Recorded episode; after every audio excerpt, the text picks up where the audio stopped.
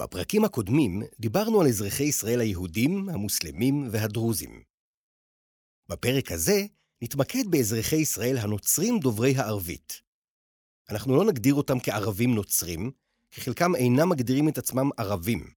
לדוגמה, הנה קטע מתוך דבריו של שאדי חלול בריאיון לתוכנית ערב חדש עם דן מרגלית בשנת 2013. השאלה היא צריכה להיות uh, מי אנחנו. אנחנו קודם כל זה ארמים. הארמים לא חלפו מהאזור, הארמים עדיין קיימים ומתקיימים בצורה של עדות נוצריות שונות. העדות האלה מתפזרות על שלוש, ארבע, חמש כנסיות מזרחיות נוצריות, שהבנו את הנצרות אחרי התלמידים של ישוע היהודים, בישרו להם את הבשורה בארמית.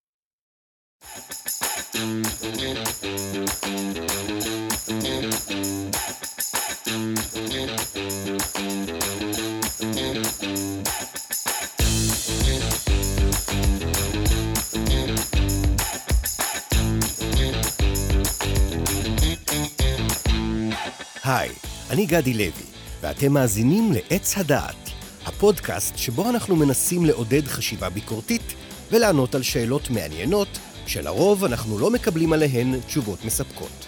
אתם מוזמנים לחפש אותנו בפייסבוק תחת השם עץ הדעת הפודקאסט, ובטלגרם בקבוצת חשיבה ביקורתית על יהדות ובכלל.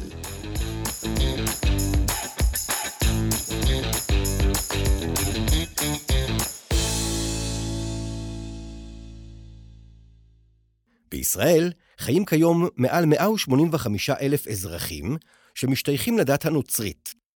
שפת האם של כשלושת רבעי מתוכם היא ערבית. הנוצרים דוברי הערבית בישראל נחלקים לשלושת הזרמים העיקריים בנצרות, האורתודוקסי, הקתולי והפרוטסטנטי. יש גם מיעוט ערבי נוצרי שמשתייך לכנסיות רפורמיות. נציין שרבים מדוברי הערבית בישראל הם גם דוברי עברית, כמובן. כדי שנוכל לספר לכם יותר על הנוצרים דוברי הערבית בישראל, נתחיל מרקע ממש קצר על הנצרות לזרמיה העיקריים.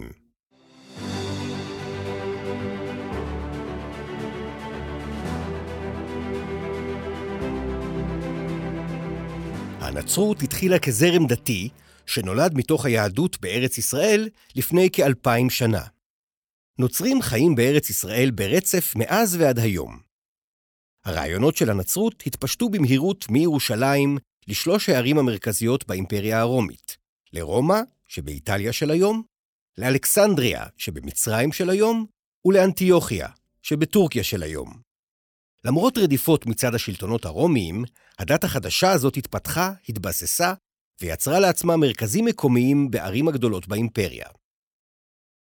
במאה הרביעית לספירה, שלטונות האימפריה הרומית הפסיקו לרדוף את הנוצרים, ולקראת סוף המאה הרביעית, הנצרות הוכרזה כדת הרשמית של האימפריה הרומית. החל מהתקופה הזאת, רבים מתושבי האימפריה הרומית התנצרו, ובהם גם רבים מתושבי ארץ ישראל, שהשתייכו קודם לקבוצות שונות, כמו נבטים, פניקים, הלניסטים, ארמים, יהודים, שומרונים ואחרים. מאוחר יותר, האימפריה הרומית התפצלה לשתי אימפריות נפרדות, האימפריה הרומית המזרחית והקיסרות הרומית המערבית. ההתפצלות של האימפריה הרומית הובילה גם להתפצלות של הנצרות לשני זרמים, האורתודוקסי והקתולי. הזרם האורתודוקסי התפתח בשטחי האימפריה הרומית המזרחית, שנקראה בהמשך גם האימפריה הביזנטית. הזרם הרומי הקתולי התפתח בשטחי הקיסרות הרומית המערבית, ובממלכות שהחליפו אותה אחרי שהיא התפרקה. בזרם האורתודוקסי יש הרבה כנסיות, כשלכל אחת מהן יש פטריארך נפרד, סמכות רוחנית עליונה נפרדת. לעומת זאת, לכל הקתולים בעולם יש רק סמכות רוחנית עליונה אחת, האפיפיור.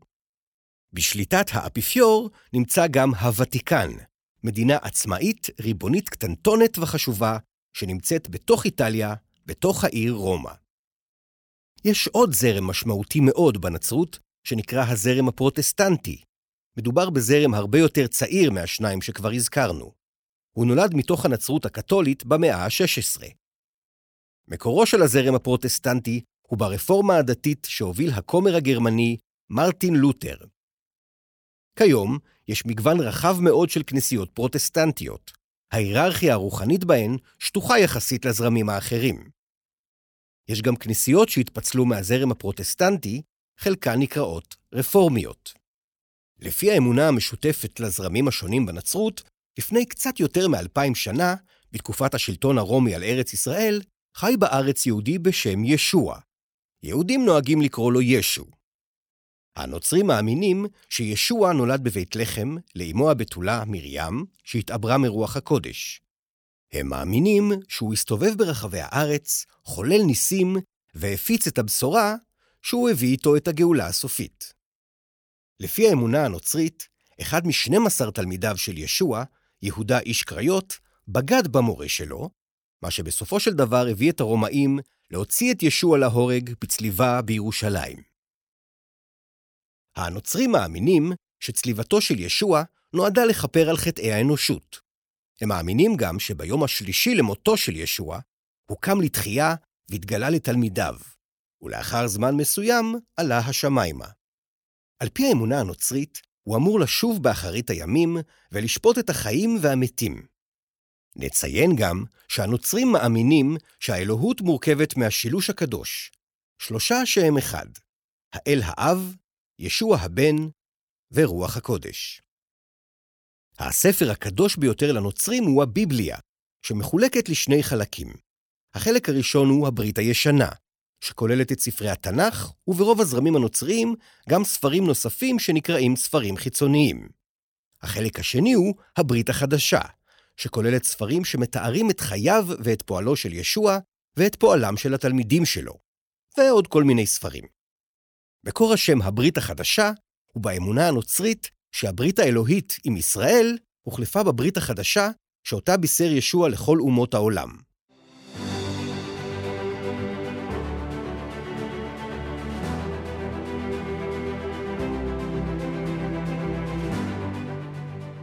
עכשיו, אחרי שנתנו לכם סקירה בסיסית על הנצרות, נוכל לספר יותר על הנוצרים דוברי הערבית בישראל. בתחילת הפרק סיפרנו לכם שלא כל הנוצרים דוברי הערבית בישראל מגדירים את עצמם ערבים. וככה זה באמת. חלקם מגדירים את עצמם בכלל ארמים, קופטים, ארמנים או אשורים. הם כולם דוברי ערבית בגלל סיבות היסטוריות. אבות אבותיהם דיברו בעבר בארמית וביוונית, אבל עברו לדבר בערבית בזמן שארץ ישראל וסביבתה נשלטו בידי ערבים מוסלמים, והשפה הערבית הפכה לשפת האזור. למרות זאת, חלק מהקבוצות הנוצריות דוברות הערבית בישראל משמרות בקרבן עד היום את השפות העתיקות שלהן. עכשיו נותר לנו לעשות קצת סדר בכל השמות האלה של הקבוצות שהזכרנו, ולספר לכם מאיפה הגיע כל המגוון הזה. זה הרבה מידע, אבל אנחנו סומכים עליכם שתצליחו לעקוב אחרי הפרטים המעניינים. הזכרנו קודם שארץ ישראל הייתה בעבר חלק מהאימפריה הביזנטית, שהשתייכה לכנסייה האורתודוקסית. שפת התפילות של הכנסייה הזאת היא יוונית, עד היום. לכן היא נקראת הכנסייה היוונית האורתודוקסית, וגם האנטיוכית. יש הרבה ערבים נוצרים בישראל שמשתייכים לכנסייה הזאת, ועבור חלקם שונתה שפת התפילה לערבית. הקבוצה היותר גדולה של הערבים הנוצרים בישראל משתייכת לכנסייה היוונית הקתולית, שנקראת גם מלקיטית. פעם הייתה רק כנסייה יוונית אחת, אבל במאה ה-18 הכנסייה היוונית-קתולית התפצלה והתנתקה מהכנסייה היוונית האורתודוקסית. היא שמרה על ייחודיות מסוימת, אבל קיבלה עליה את מרות האפיפיור ומספר מנהגים קתוליים. התפילות של הכנסייה הזאת בישראל מתקיימות כיום בערבית. בסך הכל, יותר מ-70% מהערבים הנוצרים בישראל משתייכים לאחת משתי הכנסיות היווניות שהזכרנו. בישראל חיים גם דוברי ערבית שמקורם בלבנון, שמגדירים את עצמם ארמים מרונים. רובם משתייכים לכנסייה הארמית המרונית הקתולית, ששמרה על המנהגים הייחודיים שלה, אבל קיבלה על עצמה במאה ה-12 את מרות האפיפיור ומספר מנהגים קתוליים. כיום, רבים מהארמים המרונים בישראל דוברי ארמית. בכנסייה המרונית מתפללים בערבית, אבל מוסיפים גם תפילות ומזמורים רבים בארמית. בתשעה בפברואר הם חוגגים את חג מר מרון, לכבוד הנזיר הקדוש שעל שמו קרויה הכנסייה שלהם.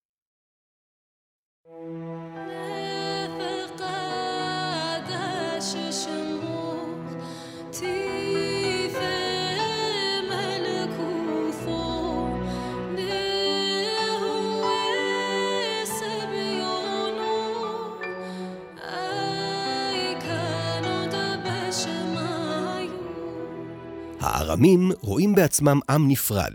בשנת 2007, קבוצת אנשי העדה המרונית החלו בפעילות נמרצת מול רשויות המדינה כדי שיכירו בבני העדה כמשתייכים ללאום הארמי ולא ללאום הערבי.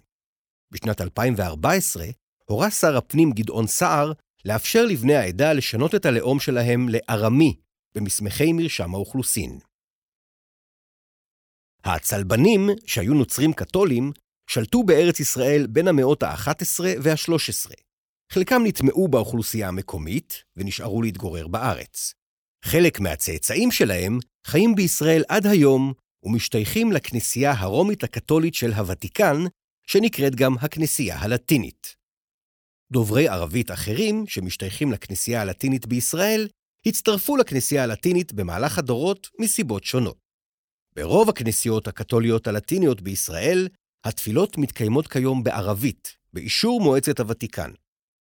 חוץ מזה, בישראל יש גם קבוצות קטנות של מיעוטים אתניים דוברי ערבית, שמשתייכים לכנסיות נוצריות שנחשבות מזרחיות אוריינטליות. הכנסיות האלה התפצלו מהזרם האורתודוקסי במאה החמישית לספירה, בגלל מחלוקת בשאלת מהותו האלוהית ומהותו האנושית של ישו. לתפיסתן של הכנסיות המזרחיות האוריינטליות, טבעו של ישו הוא אחד ובלתי נפרד. לכן, הכנסיות האלה מכונות מונופיזיטיות, או מיאפיזיטיות, ובתרגום חופשי לעברית, מייחדות הטבע. לכל אחת מהקבוצות שמשתייכות לכנסיות המזרחיות האוריינטליות, יש מנהגים וטקסים עתיקים וייחודיים משלה, ולפעמים גם שפה ייחודית משלה. הארמנים, שמשתייכים ברובם לכנסייה הארמנית האורתודוקסית, הגיעו מארמניה, והתיישבו בארץ ישראל לראשונה במאה הרביעית. ארמנים רבים הגיעו לארץ ישראל בתחילת המאה ה-20 כפליטים של טבח הארמנים בידי העות'מאנים. בישראל הם מתגוררים בעיקר בחיפה, וברוב הארמני בעיר העתיקה בירושלים. הם דוברי ערבית וגם ארמנית. התפילות שלהם נערכות בארמנית. ב-24 באפריל הם מציינים את יום הזיכרון לטבח העם הארמני. הקופטים, שמשתייכים ברובם לכנסייה הקופטית האורתודוקסית, הם צאצאי המצרים הקדומים. הם הגיעו ממצרים והתיישבו בישראל בתחילת המאה התשיעית. בישראל הם מתגוררים בעיקר בנצרת, וברובע הנוצרי בעיר העתיקה בירושלים. הם דוברים בעיקר ערבית, ומעטים, בעיקר כהני הדת, שולטים עדיין בשפה הקופטית. האשורים הסיריאנים משתייכים ברובם לכנסייה הסיריאנית האורתודוקסית. הם ככל הנראה צאצאים לעם האשורי. הם הגיעו לארץ ישראל מסוריה ומטורקיה, מיעוטם כנראה בתקופה הביזנטית, מיעוטם במאה ה-15, וחלקם הגדול בתחילת המאה ה-20, כפליטים של טבח הארמים והאשורים הסיריאנים בידי העות'מאנים. בישראל הם מתגוררים בעיקר בירושלים, חלקם בעיר העתיקה. הם דוברים בעיקר ערבית, חלקם יודעים גם ארמית סורית, והתפילה שלהם היא בארמית סורית. גם בחלק מהכנסיות המזרחיות האוריינטליות התרחשה, במהלך כמה מאות השנים האחרונות, התפצלות דומה לזו שקרתה בכנסייה היוונית. פלגים של כנסיות מזרחיות אוריינטליות המשיכו לשמור על הייחודיות ועל השפות שלהם, אבל קיבלו על עצמם את מרות האפיפיור ומספר מנהגים קתוליים. לכן, ניתן למצוא בישראל ארמנים קתולים וסיריאנים קתולים. התפילות בכנסיות האלה מתקיימות לרוב בערבית.